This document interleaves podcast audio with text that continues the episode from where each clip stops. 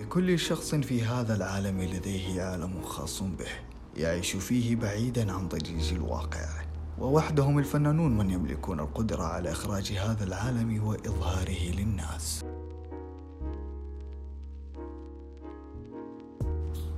حياكم الله في بودكاست حبر الفن. أنا مبارك صالح رسام وكاتب قصص مصورة. في هذا البودكاست راح نطرح لكم بعض المواضيع عن عالم الرسم والفن بشكل عام. في هذا البودكاست راح نتكلم عن بعض المواضيع الفنية ونتحاور فيها ونتفاعل فيها سوا ونطرح بعض التساؤلات ونجاوب عليها ونحل بعض المشاكل الفنية. تابعوني على حسابي في الانستغرام مبارك صالح 312 راح تلقوا إن شاء الله اسم حسابي في أحد التعليقات الموجودة في أحد البرامج اللي تسمعوني فيها.